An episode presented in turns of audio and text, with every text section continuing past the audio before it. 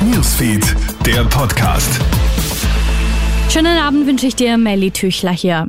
Zu einer Katastrophe kommt es in Griechenland. Bei den Waldbränden in Nordostgriechenland sind heute die verbrannten Leichen von 18 Menschen nahe der Grenze zur Türkei entdeckt worden. Die Region wird von Migranten häufig als Route für den Übertritt von der Türkei in die EU genutzt. Da niemand vermisst wird, geht die Polizei davon aus, dass es sich um illegale Einwanderer handelt. Eine riskante Rettungsaktion an einer Seilbahn läuft derzeit in Pakistan. Fernsehaufnahmen zeigen, wie sich ein Soldat aus einem Militärhubschrauber zu einer Gondel abseilt, in der sechs Schüler und zwei Erwachsene in einer Höhe von fast 300 Metern festsitzen. Die Seilbahn hängt nur noch mehr an einem Kabel.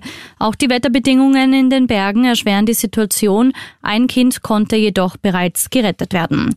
Zu viel Zeit am Handy verzögert die Entwicklung von deinen Kids, das zeigt eine neue Studie aus Japan heute.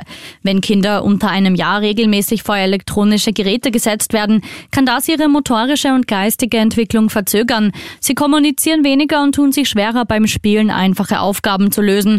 Weniger als eine Stunde pro Tag für unter Vierjährige, gar keine Bildschirmzeit für kleine Kinder unter einem Jahr, so lauten die Empfehlungen in der Weltgesundheitsorganisation WHO.